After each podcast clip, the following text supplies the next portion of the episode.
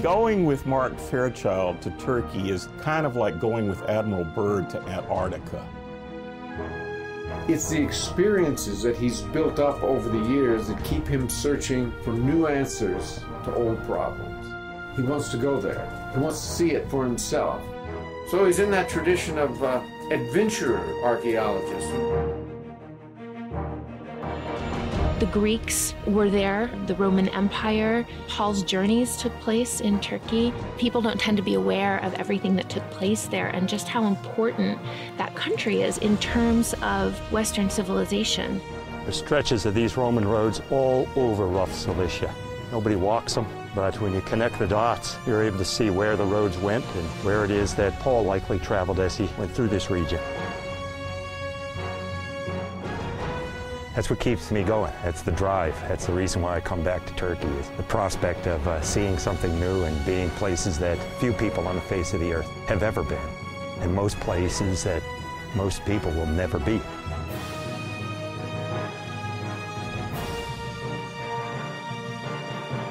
Hello, and welcome to Hardy Party of Five and a Half. Well, hello, Rebecca. How's it going? I'm doing pretty good. How about you? I'm good. Do you want to hear me sing a song? I would love. You have a lovely voice. I would love to hear a song. I don't know about that, but here we go. Dun dun dun dun dun dun dun. Dun, dun, dun, dun, dun, dun, dun, dun, okay, stop. What's that from? Oh, that's from Raiders of the Lost Ark, mm. specifically the Raiders March from Raiders of the Lost Ark. Why do you know that? Because I love everything Indiana Jones. You're a nerd. I loved all the movies. I even enjoyed Crystal Skull, which a lot of people Blech. didn't. I'm totally stoked for the new movie. There's one more Indiana Jones. There coming. is. Oh, Who's yeah. gonna be Indiana Jones? Uh, Harrison Ford. No way. Oh yeah, He's still alive? Just kidding.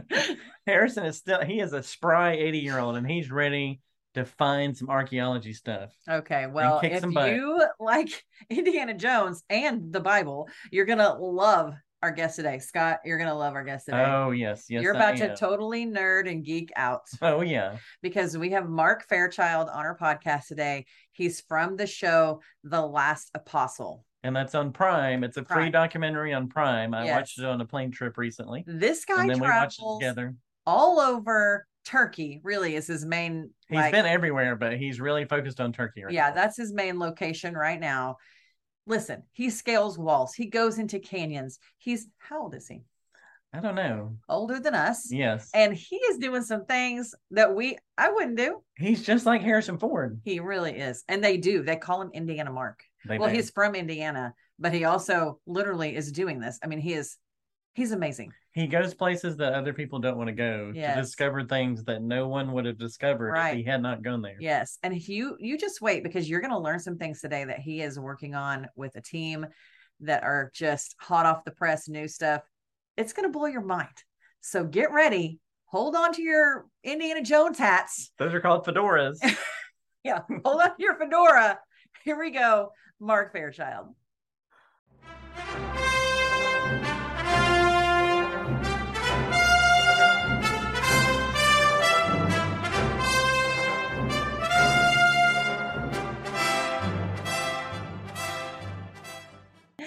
Thank you so much for joining us. What people call you Indiana Mark, which we'll explain that in a little bit. But you graduated from Penn State with a, a degree in biology. So, what happened after college that totally changed the trajectory of your life and career? Well, it boils down to the fact that I became a Christian. Mm. Uh, I didn't come from a Christian family and uh, went to Penn State, took up a curriculum first in mathematics because I was really good in mathematics. And then I switched over to biology because I thought that was fascinating and interesting. Uh, really concentrated on genetics. And genetics are the building blocks of evolutionary theory. And if it didn't happen through slow, progressive genetic change, then it didn't happen at all Mhm. according to evolutionary theory. I didn't buy it. I took classes in just a host of different uh, sciences while at Penn State.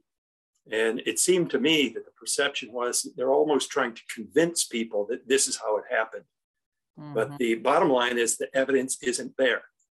You know, that, that this world was atheistically you know, came into existence, you know, without a God. And uh, so after I graduated from Penn State, I wasn't really looking for religious literature or Christian literature, but books more or less fell into my lap. Mm-hmm. And uh, they spoke to me, uh, indicating that, in fact, there was a God. Uh, one book in particular, uh, a book written by Robert Jastrow, who is the former director of the Goddard Space Institute. He wrote a book called God and the Astronomers. Well, I had always had an interest in astronomy, even took a class in astronomy at Penn State. Uh, when I was a kid, I had a telescope. And uh, so I picked up the book and started to read it. Jastrow explains that he's a, an agnostic. He doesn't know if there's a God or not, but he says there are certain developments and discoveries that are being made in the field of astronomy that have uh, caused him to pause and to wonder if there really is a God. And he was punching me in the face. I mean, he was he was hitting me on the numbers, a lot of the things that I was wondering about as well. And then it's interesting because at the very end of the book, he says science is climbing a mountain of knowledge. Hmm. And when the scientists finally crest the last peak, they may discover a happy band of theologians who've been sitting there the whole time. that's awesome. That's an awesome. And, that's an awesome word picture. I love that because you're right. I mean, so often we hear how science and the Bible don't go hand in hand. They really do go hand in hand, and that you're proving that. You know, and but we do hear that definitely from big universities all the time. Oh yeah, yeah. Perfect. Well, I went to the big secular university. Yeah. Penn State's no different than any other secular university across America. Mm-hmm. And, and that's something I'm able to share with my students at Huntington University. I have a perspective. You know, I can come from that scientific perspective and say, hey, you know, look at the facts yourselves. And, and I'm not trying to tell you what to believe, but for me, at least, the testimony that spoke in uh, favor of God's existence is compelling. Yeah. And then the question is, what God? You know, Muslims talk about God, the Buddhists talk about God, the Christians talk about God. Which God has uh, the claim to authenticity? Mm-hmm. And, uh, you know, this is where I ended up. Yeah. So do you find there's like a, um, I mean, dividing between big secular university and even small Christian university? I mean, I know there is even some teaching at probably some Christian universities that don't align with probably what you're saying. So do you see that as like a hard line between secular and Christian universities, or do you see a lot of Christian universities? Well, Chris, Christian universities, of course, uh, you, are talking about a broad spectrum. Yeah. When America was, when America was first established, uh, you know, MAGA lots likes to talk about what made America great. Well, the bottom line is what made America great was the educational institutions that they established. Mm-hmm. Our forefathers had the foresight to create colleges and universities, which soon surpassed those even in Europe. So if you look at the top ranked universities across the world, look at the top 200, 45% of them are in the States. And this is what enabled us as a nation to far outstrip Europe and the rest yeah. of the world. And it was what created a great nation. Um, and what's interesting is most of those institutions were uh, founded by churches to teach their pastors. And those institutions, of course, have long since drifted from that mission. So if you look at Harvard, you look at Princeton, you look at Yale, mm-hmm. you know, you can go right down the line. Most of these old, established, very respected academic institutions in America today were institutions established by churches to train their own pastors. Yeah. And they've dropped that. Now, what we've had in more recent years then is uh, Christian colleges were started as kind of a reaction to the secularism that has become so commonplace uh, among the state universities uh, throughout and private universities. I mean, you look at the uh, Ivy League schools or private institutions, they're not state funded. But Christian colleges were established because it wasn't long before we realized that you know these institutions have drifted from their mission mm-hmm. but even once that had taken place you know today when you look at the panorama of christian colleges and universities across america there still is a, uh, a variety of, of uh, institutions. Some of them are a little more in the secular direction. Mhm. Others are a little more fundamentalist and, Yeah. to the right. Mhm. Um, and so, yeah, you've, you've got uh, a variety of different schools with different perspectives on these issues. Yeah. Uh, this is where I feel that uh, this is, you know, Huntington University has been terrific, been a Yeah. great place for me to, to Mhm. teach and to, uh, to settle. Yeah. That sounds great. So speaking of teaching, with the nickname Indiana Mark, I'm just picturing you. I'm picturing you finishing class, dropping everything, getting your bullwhip, and running out out the door to catch a plane. So tell us where that nickname came from. Well, it's it certainly didn't come from me. um, I travel to Turkey, as you probably know, every single year during the summertime. As soon as the semester lets out, I commonly travel by myself, and I go to locations where scant few people have ever been. They're remote locations, and a lot of my Turkish friends, in particular, uh, have are concerned about me, concerned about my safety. You know, for years, Mhm. uh, my Turkish friends were telling me to get a cell phone. I only got a cell phone two years ago. Oh, really? So Yeah, I mean, You're I'm, doing I'm the last, trips- You're doing I'm the last, trips with no last phone? person on the face of the earth, believe it or not. You know, you're looking at it. with no GPS. You're out there. How? right. You Oh know, my gosh. so finally, you know, I, I got a cell phone.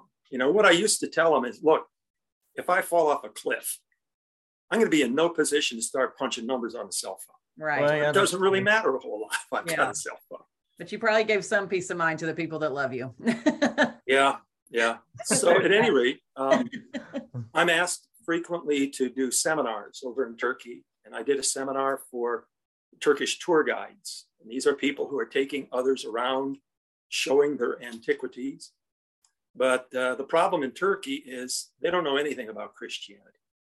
They're not taught, you know, they're not taught Christianity in their school system. In the school system, they begin their history with when Islam entered into ancient Anatolia. Mhm. Forget about anything prior to that. So these are tour guides who say we are increasingly getting a number of people who want to see the Christian sites, the biblical sites. We don't know about them. So I had a seminar, and actually the, the government, the uh, Ministry of Tourism and Culture, gave continuing education credit for my seminar, which is interesting. Hmm. Uh, and we had 80, a little bit more than 80 tour guides from across Turkey come. And so I lectured. We also traveled around. We had uh, several buses that we took, and I would on site uh, travel through some of the biblical sites, pointing out artifacts and items that um, the tour guides can share with the, the groups that they're leading, you know, and, and how it relates to the Bible. And so they are the ones that came up with the Indiana mark business because they know how I travel. They know I'm out there in these these remote places.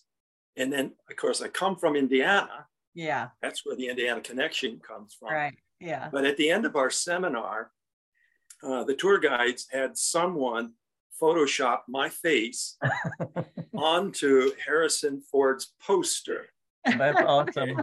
We might have to do that too. I'm just warning you. So You what? we might have to do that too for the podcast. So just warning you. Well, I could send you the poster. Oh yeah, I'd love to you see that. Yeah, That'd be awesome. Yeah, I'll, I'll send it via email. Oh my god. Okay. But, uh, and then they, so they, they gave me this poster. It's nice, laminated, a large poster. They also put it on a T-shirt and told me I had to promise to wear that first day of class when I got back. So it's That's kind of embarrassing, you know. That's cool. I love I was that. going to say, do you find this a little silly and embarrassing, or do you kind of eat it up, or a little of both? Well, uh, I guess a little bit of both. You know, I'm not offended by that. I, I like the Harrison Ford movie, you know, the Indiana Yeah, Jones yeah. movies. They're they're interesting, but I don't. I'm not. I'm not a, an Indiana Jones. All right. Yeah. But, But I can't. I can't escape it either. do your students think you're so cool? I want all of my kids to take class from you. Well, they're welcome to come. You know, I actually I have I have many people who are uh, retirees or people who live in the Huntington community who come to my archaeology class. It's at noon. So I Uh-huh. tell them, you know, take your lunch break, bring a sack lunch with you, come sit in in class. Oh. And so I have others that'll that'll typically join me in my archaeology class, and I welcome that. I mean, Yeah. I'm not I'm not all caught up on just focusing on students. I'm here to Mhm. to share what I've learned.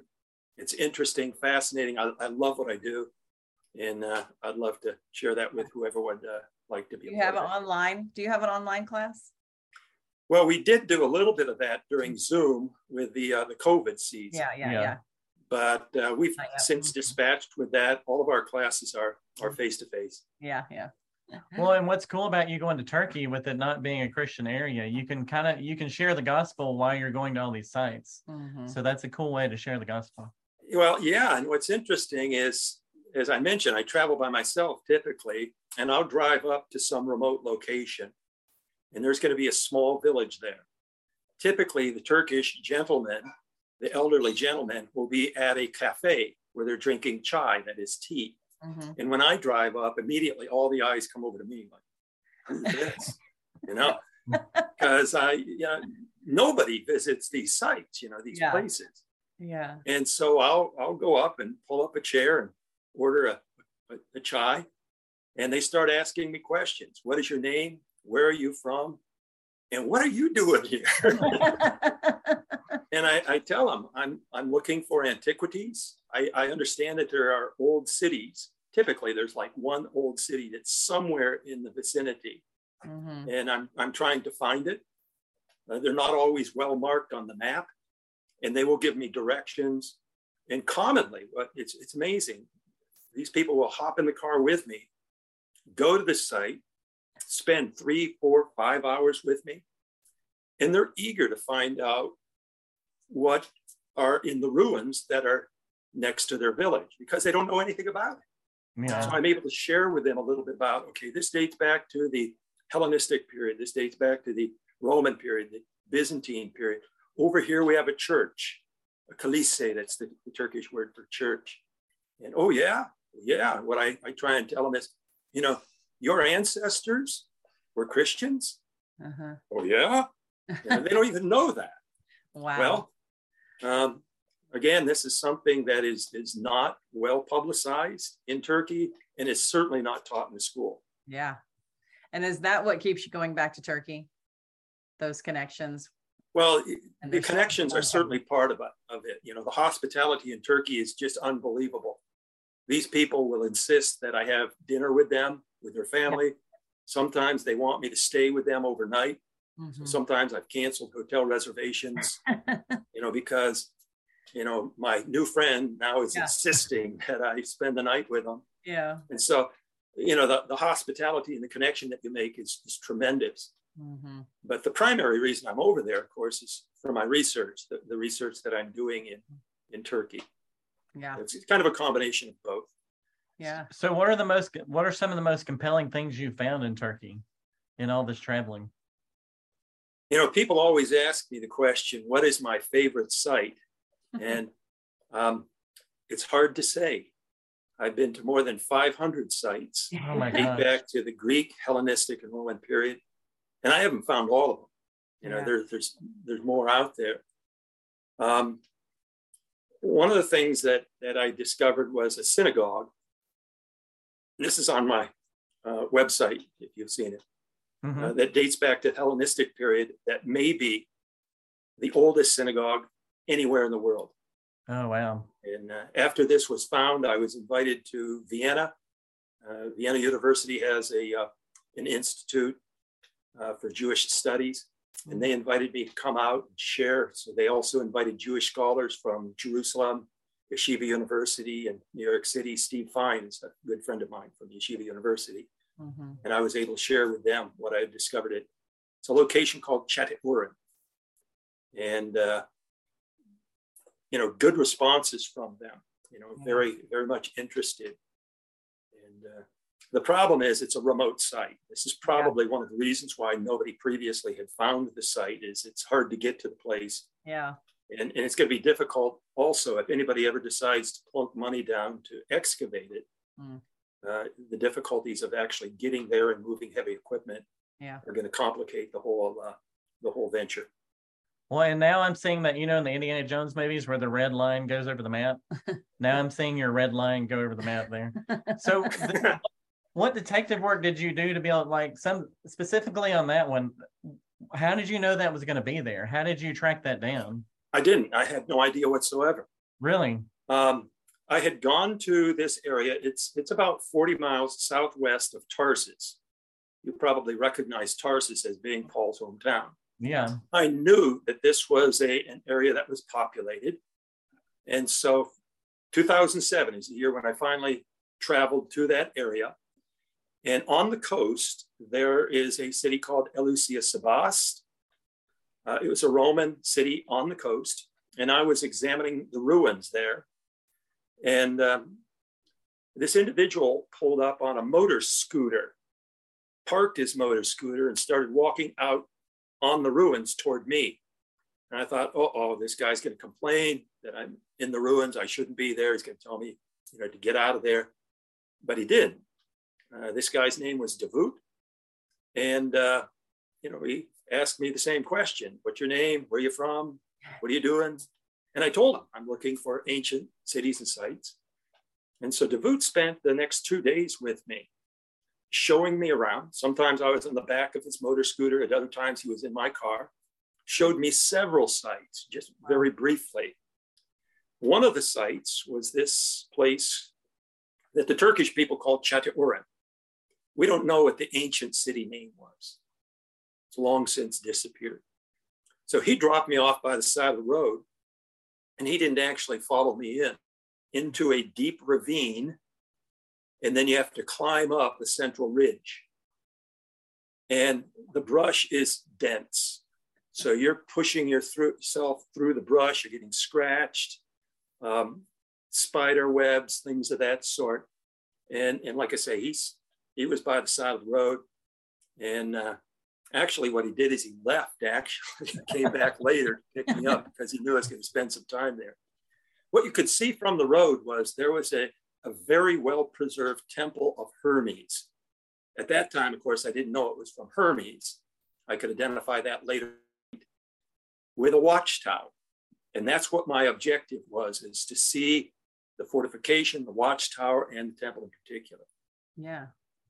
As I was climbing the central ridge, and again, it's not easy to get up because it's very steep. So I had to negotiate my way up. But as I was ascending on my left hand side, there was a structure. And as I looked at the structure, you could see the lintel, that is the top of the door, and it had etched in it a menorah, hmm. a very crudely cut menorah, okay, which indicates its antiquity. It was not a stylized menorah such as you would see during the Byzantine period. Hmm. And I looked at that and thought, hmm, I can't be, I can't be the first person to see this. So I took several photographs and then continued to climb. I examined the structure, continued to climb, examined the rest of the uh, structures that were on the central ridge. When I got home, I started doing research to see who else had been there. And nobody else had been there. Wow. Except a British explorer. His name was J. Theodore Bent. And he had visited the site more than 130 years ago. But he didn't see the synagogue. He described the Hermes temple. He described fortification walls. He also described a couple of inscriptions, which I, lo- I likewise saw. So I know he was describing the same place. Mm-hmm. Not a word. He didn't mention a word about the synagogue. Wow. So I started to write up an article on it. This article was later published by the Biblical Archaeology Review and uh, and that after that, then of course others asked me more and more about it, and I've spoken on several venues wow. about the discovery. Listen, nobody can follow you around. I don't know how anybody would keep keep up with you. You have you just climb in the craziest places. You're not a typical tour guide of any sort. Well, and just that, that. That may be that may be true, but it's all about all a matter of desire. Yeah. yeah. How sure. bad do you want it? Yeah. You know, I'm I'm willing to encounter an occasional spider, snake. I'm I'm willing to get cut up and scratched. You could yeah. you should see me after some of these journeys. I mean, I, I I'm like scabs all over the place. yeah, a typical tour through Jerusalem might be kind of boring for you. Actually, I'm doing one of those this summer. Oh, are you? Oh, awesome. Going to be Jerusalem and, and Israel. So okay, with a typical tour, or you're yeah, it's typical. You know, if I if I take a group, I don't take a group to these remote sites. You're not taking them through the gauntlet, are you? yeah, you, you can't get a bus back there for that matter. You know, Yeah. there's a lot of climbing. Most people are not in shape to do some climbing. Most people, even if they were in shape, don't want to go through the mess that I go through. right. Yeah. And Yeah. I understand that. So uh, Yeah. the groups that I lead are a little more tame. yeah, it's totally impressive what you do. So, can you share some archaeological finds for the existence of Christ, like outside of the New Testament that you found? Well, not that I found. I mean, there's uh, a lot of texts that indicate the existence of Jesus. Mm-hmm. So we've got not not only you know hundreds of, of Christian texts from the what we call the patristic writings or the early church fathers. Uh, how, how can you discount the existence of Christ based upon the massive amount of literature that describes the life of Christ? Mhm. But what's also interesting is that uh, we have uh, pagan sources, Roman sources, Jewish sources that also acknowledge the existence of Christ. Mhm. Now, when it comes to archaeological items, uh, naturally, you're not going to find bones of Jesus, clothing of Jesus. You're not going to find a cross of Jesus. Um, the early Christian church uh, had a fascination with relics, you know, bones of John the Baptist, a piece of the cross. Um, none of that's authentic. Mhm. Okay. So, you know, it, it's hard to find anything archaeologically that directly relates to Jesus. Now, what you can find are artifacts that confirm the narrative of the scriptures, the Hmm. culture, the surroundings. And so when you go to Turkey, you find a lot of those things that, that confirm and corroborate what you read about in the Acts of the Apostles. In Turkey, you find some of the earliest churches that you find anywhere in the world Mhm. even earlier than churches in Israel. The reason for that is the Christian community was pushed out of Israel due to the persecution.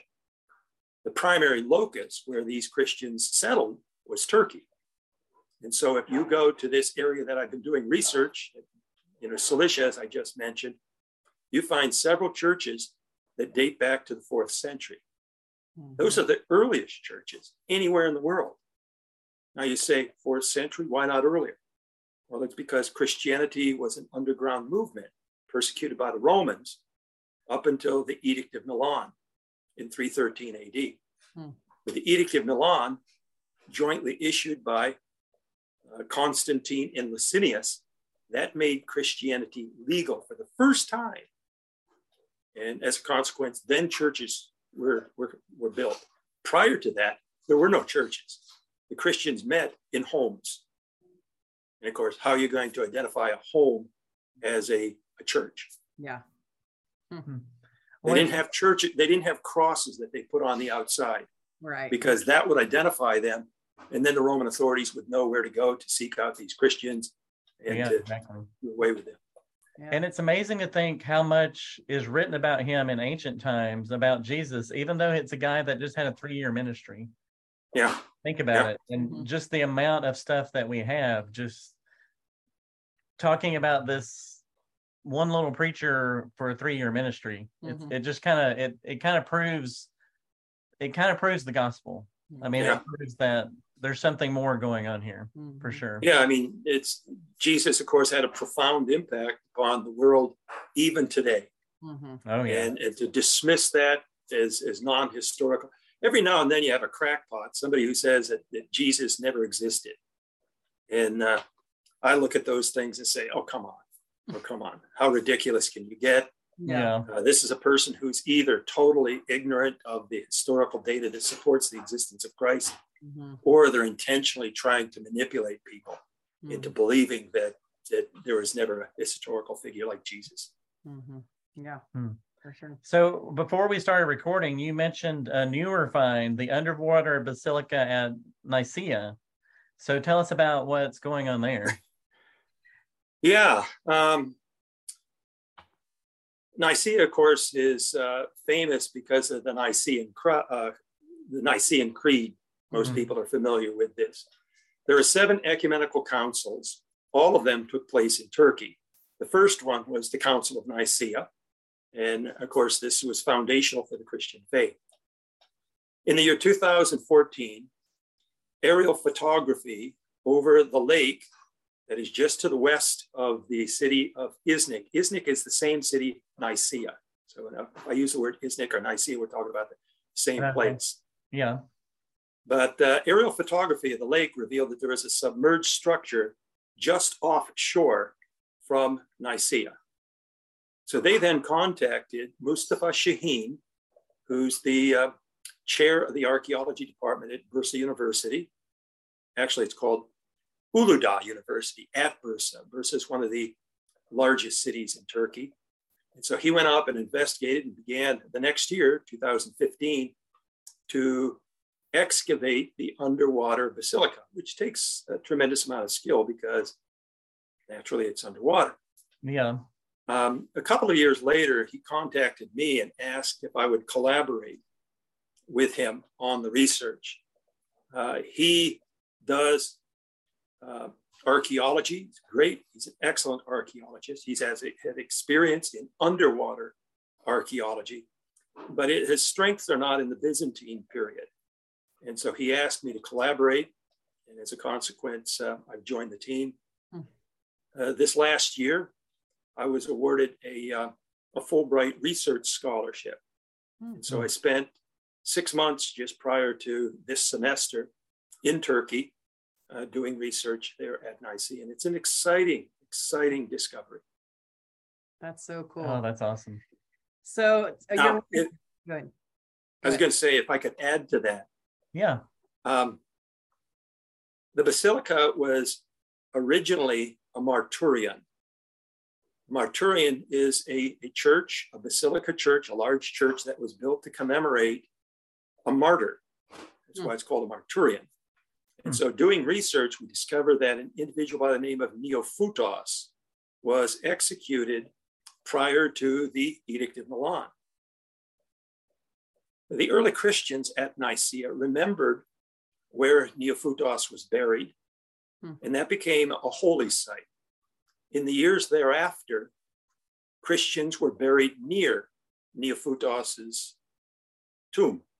And this was quite common among the Christians. As a matter of fact, if you go to the Vatican in Rome, um, St. Peter's tomb is surrounded by the, the tombs of many other Christians. So mm-hmm. people who had um, become martyrs or saints for that matter, the early Christians wished to be buried out around him. Hmm. Later on, after the Edict of Milan, a basilica, a larger structure, was built out and around the tomb, which also included many of the tombs of the people who had been buried near Neophutos. So through the excavations, we've discovered 36 tombs. Wow. 18 of them are inside of the church. The other 18 are out and around the church. So this helps to corroborate, to substantiate the fact that this was not just a church that was built, but was originally built to commemorate and to memorialize Neophutos. They also discovered a small token the token was made of terracotta. It's not a coin, so it's not metallic. And on the coin, we have Christ Pantocrator, Jesus Christ seated upon a throne with a cross behind him and a halo, which indicates that this was a place of pilgrimage. Mm. It's probably a place of pilgrimage for two reasons. Number one, people pilgrimaging to the place where Neophutos was executed, but also this church was probably the church where the Nicene Council first met. What? There are 15 churches that have been discovered in Nicaea, but none of them dated to the fourth century, except this one. Except this one. Oh, wow. Wow. So, again, all the evidence seems to indicate that this was the place where the Council of Nicaea had, how, uh, had taken place. And how fascinating to just you're finding pieces of things and putting that story together. That's just totally That's fascinating to me. Yeah. So that's Yeah. part of the research. It's, Yeah, it's Yeah, part of cool. not only looking at the remains, but then how do you interpret the remains? Right. Yeah. How do you excavate underwater? Well, well, first of all, I don't do any of the uh, underwater excavating. I actually wanted to strap on some of the scuba gear, but I've had no training whatsoever. Okay, so I actually didn't do any of the excavating, but they've got people who are trained in scuba and they'll take a suction hose out there. Okay. Yeah. What they'll do is very carefully remove debris and suck up what uh, is the surface uh, of, uh, you know, a lot of the mud and the silt and whatever else there is Yeah. uh, at the bottom of the lake. And then that's brought up onto shore. And then once it's on shore, of course, it's sifted and examined. You can find coins. We've got a number of coins that have been found, and the coins help us to date the basilica. There's nails that are found, which indicate that the structure was at, at some point wooden. Later, it was replaced with a masonry church. Hmm. And uh, so that's that's basically how it's done. Oh wow. It's like a giant puzzle. right. Yeah. Yeah. Yeah. So do they this might be a silly question, but I've never been a part of anything like that. Did they re did they rebuild that in minor like in a smaller form somewhere else where they're kind of putting together what they're seeing there and rebuilding it somewhere else to as a visual? Well, the plan is that they want to make a, an underwater museum, okay? And and there's not enough, as it stands right now, there are not enough pieces to really erect the church as it was originally. Yeah. Uh, probably earthquake destruction is what is in the shifting of the tectonic plates Mhm. is what's caused that uh, lake to be submerged because naturally nobody builds a basilica underwater. Right. It was yeah. once on the, the beach. Uh, but like I say, the in the whole area, this is part of the northern Anatolian fault line. So we know that there are, are earthquakes that are taking place, yeah. you know, over the past 1900 years.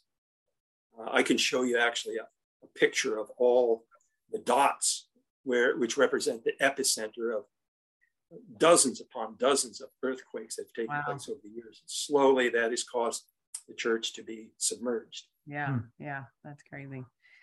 So you have a wife. How does she how does she does she ever travel with you? And do you can you sit and have these conversations? Does she keep up with your thought processes? and is she just, you know, she just happy to let you go and and do your Indiana Mark thing? Well, How- mostly what you just stated. She's happy to let me go and to, to do my research. Yeah. She does not travel well. Mhm. She gets motion sickness. Hmm. She doesn't like to take pills like Dramamine or other things of that Yeah. sort. You know, it, it makes you feel sluggish, sluggish, lethargic, and, and she doesn't like that. But I have pestered her for years to accompany me. Once she gets on site, she enjoys it. Yeah. Yeah. Okay. Yes. It's yeah. just the travel getting right. Yeah. Yeah. And so she did it once. So she has gone to Turkey. She is Mhm. actually at Nicaea with me as well. Okay. And uh, but that's it. Yeah. Yeah. I've, I've since you know since that that's been about maybe four or five years ago. I've revisited it with my wife, and I was hoping that that would be a, a breakthrough, like you know, an icebreaker. Like, hey, now I'm ready to go. But uh, her response is, I did it once. now I've done. Yeah.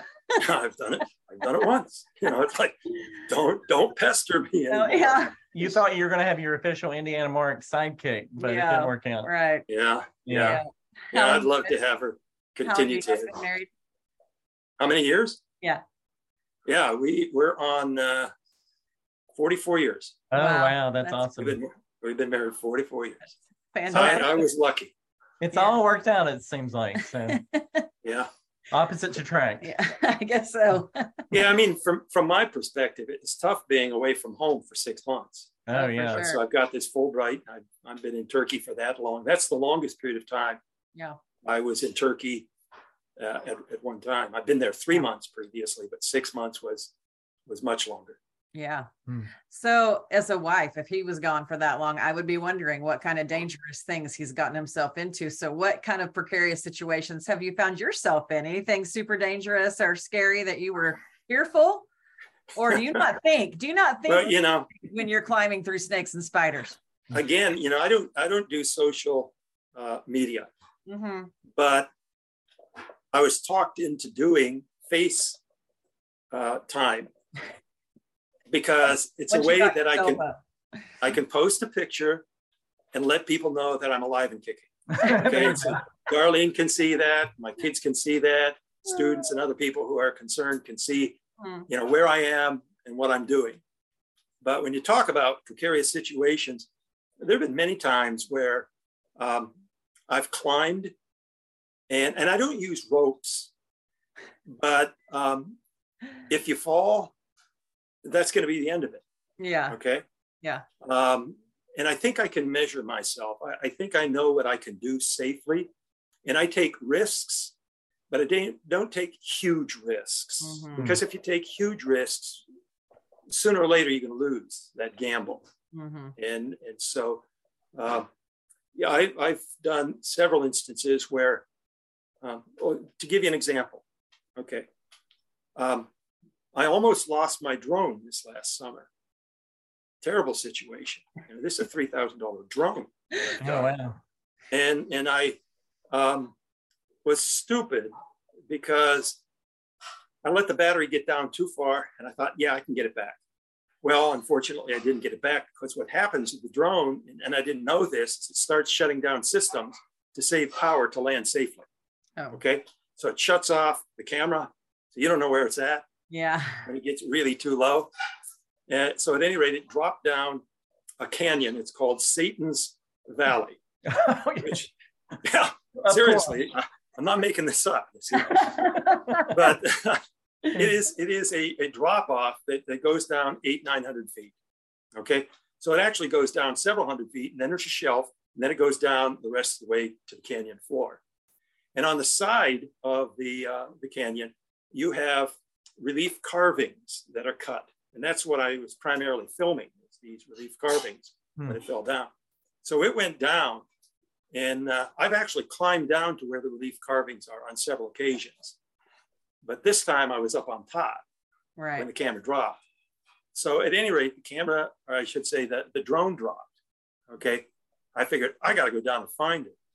And so I went down, looked all over the place. I couldn't find it, thinking it probably went down further into the canyon.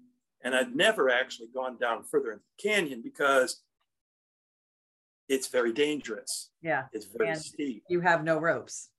and I have no ropes. and I did some stupid things where I climbed down even further to try and find it, where I was taking more risk than I ordinarily do. But this is my drone. Yeah. Three thousand dollars. Yeah. So, you know, I looked down there as much as I could. I couldn't find it. It's getting dark. And I said to myself, I got to get out of this canyon before it completely enshrouds me in darkness because there's, I'm either going to sleep here tonight uh, or, it, you know, I'm going to take even more risk to try and find footholds and handholds to climb back up out of this canyon. So I climbed up out of it. And uh, so I looked for the next two days, couldn't find it. But then I had some Turkish friends, and I had mentioned to them uh, about uh, dropping the drone down into the canyon. And so these were some young kids who lived there. I think they knew how to get down a little bit better. They found it for me. Oh my Oh, nice. goodness. Wow. That is crazy. Wow. so you really are Indiana, Mark. yeah. That's called um, free soloing, by the way, when Right. you scale a rock, you know, with nothing. Yeah, but I'm not doing what you know. You've you've no doubt seen some of those videos of these guys who are Oh, climbing yeah. El Capitan. Yes. Oh, yeah. I'm, not, I'm not doing that stuff. That's totally crazy. yeah. yeah, Just one little misstep and you're you're toast. Yeah, I don't I don't Yeah. get that at all. Oh, man. so well, it's you know, for a lot of them, it's it's an adrenaline rush. Yeah. oh, definitely, yeah. Absolutely. You know, and and you know, to be honest, I get a little bit of that just finding what I can find right. in Turkey. You know, you Yeah. you realize that you're a place that scant few people in the world have ever been. Yeah. Now, some of the local Turkish people have been there, but they don't even know what they're looking I at. don't know what they're looking Right, at. Right. yeah. Yeah. You know, so it, it to me, it's it's really exciting, and that's really what motivates me uh, Mhm. to go back and, and to do what I do. Yeah. So in all your in all your archaeological work, how has that changed how you teach now, and how has that changed your like personal faith, your personal walk? Well, you know, you had asked me earlier about archaeological evidence that supports the New Testament. And what I'm finding is archaeological evidence that supports the New Testament. So it's Mhm. reaffirming my faith. Yeah. I think my faith has always been strong, but it becomes even stronger. One of the things that I share with, with people all the time is I can guarantee that for the next 100, 200 years, the great archaeological discoveries are coming from Turkey. Wow. Because if you look at Israel, most of Israel has been excavated, especially the important sites. Mhm, mhm. You look at Greece, same thing, Rome, even Egypt. But Turkey has never welcomed archaeologists Hmm. like they are now. And so Turkey is now opening up to the West. And so as a consequence, we're able to see more. And as a consequence, we're able to discover more. Mhm. So, like I say, that has affirmed my faith a lot. Um, on, on top of that, you ask about my teaching. I photograph everything, Mhm. Yeah. especially inscriptions, because inscriptions tell a story, give you Yeah. a little peek, a window into the past. But uh, what I do is, is a lot of these photographs I share with my students in class. Every class, I bring my laptop in, I hook it up to the projector, and we're looking at some of the artifacts that pertain to the Bible. Yeah. You know, we're, we're discovering also that students today are not like students when I was a kid. When I was a kid, it's all audio. You listen to the professor, you write down notes, things of that sort. I think students today, it's hard for them to connect in that way. Mhm. Yeah. They want to see things. All right. And so uh, that's a, a way that I'm able to grab their attention and to, uh, to share with them the excitement of the Mhm. Bible. Yeah. Yeah. That's great. When I totally get that, because when I was in college with lecture, I'm a visual learner, being an artist. So I would just start doodling characters and all this stuff during the lecture, and I'm like, Mhm. okay, I need to find an art school. So I ended up going to art school. But just the lecture lectures weren't the way I was going to learn. Mhm. Yeah. So I I love that you incorporate the pictures and you're putting them on site Mhm. virtually, but you're putting them on site to see the real thing. Yeah. So that's cool. Yeah. You know, you'd probably have a heck of a following on TikTok, Mark. Well, as I mentioned, I don't do social media, so I'm not TikToking anyone. The, the only media I've got is is the, the Facebook, and Yeah. Yeah. I wasn't the one who really came up with the idea. Students actually pushed me into it. you know. You into Years it. ago, when when Facebook was exploding, students were saying, "Hey, you, you got to do this." You Gotta And I get said, there. No, I don't need that. Eventually, I put up a page, and it's actually quite convenient. yeah. Yeah. Oh, because and I don't have to fascinating. write We were emails. scrolling through it, and it was so cool to see all that stuff. Yeah. So cool. Yeah. We appreciate you being on Facebook, even if you're not on TikTok. Yeah. Now, Scott is at the gym pretty much every day. So if you ever need a sidekick, I mean, Yeah. There you go. he probably would go through some weeds and trees and anything else with you. Well, we need Well, to you know- class one day. Mhm. so. Bring Yeah. your camera, you know, and come with me. Really, Yeah. you know, I, I travel by myself usually because nobody else wants to go with me. Yeah. Yeah. That's But if, what if you're game, Mhm. seriously, if you're Oh. game, Oh, Yeah. I would totally go. yeah. You're talking to the right person. And he has a job that would allow him to go. So Yeah. yeah. Yeah, yeah, Yeah. well, That's well, come that's with me. for that's for a later conversation, I think. Yeah. It looks like Uh-huh. that would be awesome. How Yeah. would that be? Mark, we just can't thank you enough for taking time to talk to us. You are mind blowing knowledge and continue to learn more and more. We learn from you and you continue to learn more from your trips. And so we just thank you for taking time just to share a little glimpse into your Indiana Mark world with us. It's a it's a pleasure, and and uh, you can probably tell I like talking about these Yeah, things. So I love get it. an opportunity. I don't tell people no. we Well, and I'm totally ready to be your travel buddy. Yeah. So we'll talk soon. yeah, we'll make that work. Okay, all right. That's Okay. for sure. right. Blessings to you all. You All right, too. Mark. Thank, Thank you. you. Well, Rebecca, it looks like I'm going to Turkey. That's I could be right. gone three to six months, I'm good, apparently. I'm good with that. You take a lot of pictures and keep track of Mark because my goodness, he's Well, I'm sticking with Mark because he's the only way I'm getting in and out of there. you stick with Mark, but you Oh, keep yeah. your GPS on. You yes, what I'm saying? definitely. Okay. I'll FaceTime you the and whole no time. climbing the Satan's Canyon. hey, Satan's Valley. whatever it's called, I'm you're staying out of that. That was so perfect for that story. Of oh, it fell into Satan's Valley. Of course it did, Mark. Right. And Yeah. he scales down to go find it. I- Oh, I can't wait to do this. That's test. just a very short list of probably things that I'm going to say no to Satan's Valley. But anything else, any other snakes you want to wrestle? not this time, Satan. No, you can do all the other things. Eat all the fun food. Who knows what he's eating over there? I mean, what a cool guy. Well, yeah, and this is right down my alley. Hey, people, I'll I'll I'll carry his bags anywhere. Scott, how do we get to Indiana to take his class? I don't know. We got to find a cheap flight on kayak. I mean, he barely has a in there. phone, so I bet he's probably not going to FaceTime us in on any classes. We need to find one of his students who's like a 25 year old and be like, we'll pay you 100 bucks if it just FaceTime us through his class. Yeah. They would totally do it. Any college kid would take 100 bucks to FaceTime. We're probably gonna scare them because that stranger danger on the internet. They don't care about that. Oh, okay. Only 50 year olds care about Oh, that. really? Okay. You're sounding old. Listen, you got to get to the gym. Get ready to go to this turkey. Oh, I'm because- training now. Yeah, it's time to go. It's go time. Are you ready? Oh yeah. All right. Let's do it. We hope you enjoyed this because we, I mean, we're like, I'm kind of fired up right now. Yeah, I'm Like, stoked. I'm ready to go I climb know. something. Like my back's starting to sweat. I'm getting, I'm getting like fired up. I'm gonna go outside and climb the house and just hang out on the roof for a minute. No, don't do that. See if I can find any archaeology archaeology finds up there Okay. from our house built in 2008. Yeah. I don't think I'm gonna find much, but I'm gonna try. It's a new roof, so you're probably not. no, uh, Good luck to you though. yeah. All right, we hope you enjoyed this like we did because oh my gosh, so fascinating. Party Party Five and a Half over and out. We'll see you next time.